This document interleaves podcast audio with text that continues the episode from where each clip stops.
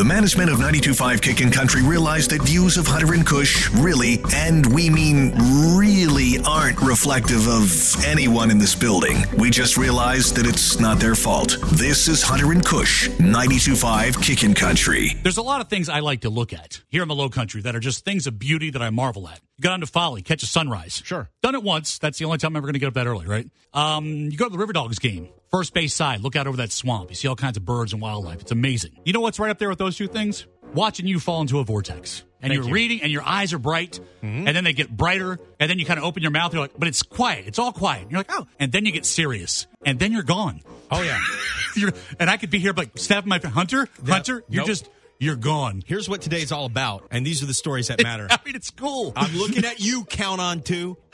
Here's the deal. The most important thing you need to remember right now are two big words. Steak and um. Steak-umm. Bless. I don't know if you've been paying attention, but Steak-umm has been sold out. Now, I think it's been replenished since. I haven't had a Steak-umm in a while, but I'm getting some tonight. You want to come over?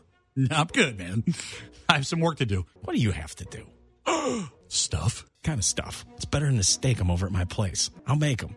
They're delicious. I'll see what I can knock out. I'm off the antibiotic. I can have a beer now. I'm going to beer and steak them. What do you think? Some Natty Light and some Steak-umms? I'll buy the rolls, man. You know what? I'll get those Publix rolls. Why are we talking about this? You're probably like, why do I care? I'll tell you why. Because Steak-umm just dragged Neil deGrasse Tyson hard on Twitter. Because Neil deGrasse Tyson, who I like, said, the good thing about science is that it's true, whether or not you believe in it. But science is always changing. Steak-umm did not like that. Here's what I love about Steak-umm. Yeah. They are irrationally angry at Neil deGrasse Tyson. Kind of like the way I get irrationally angry. What's his name? From Sprint. Hi, I'm Paul. Oh, yeah.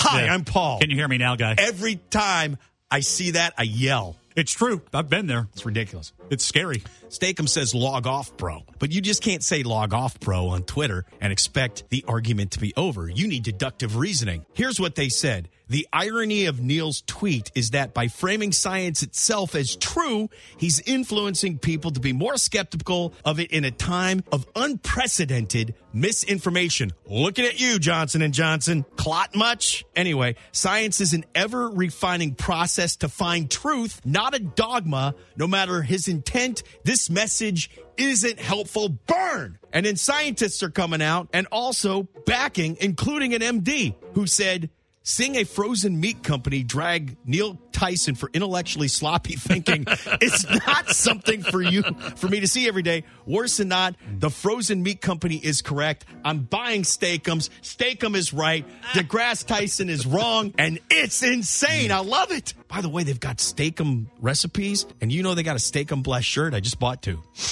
You didn't. I did. While we were sitting here on the air. Steak-umm Bless.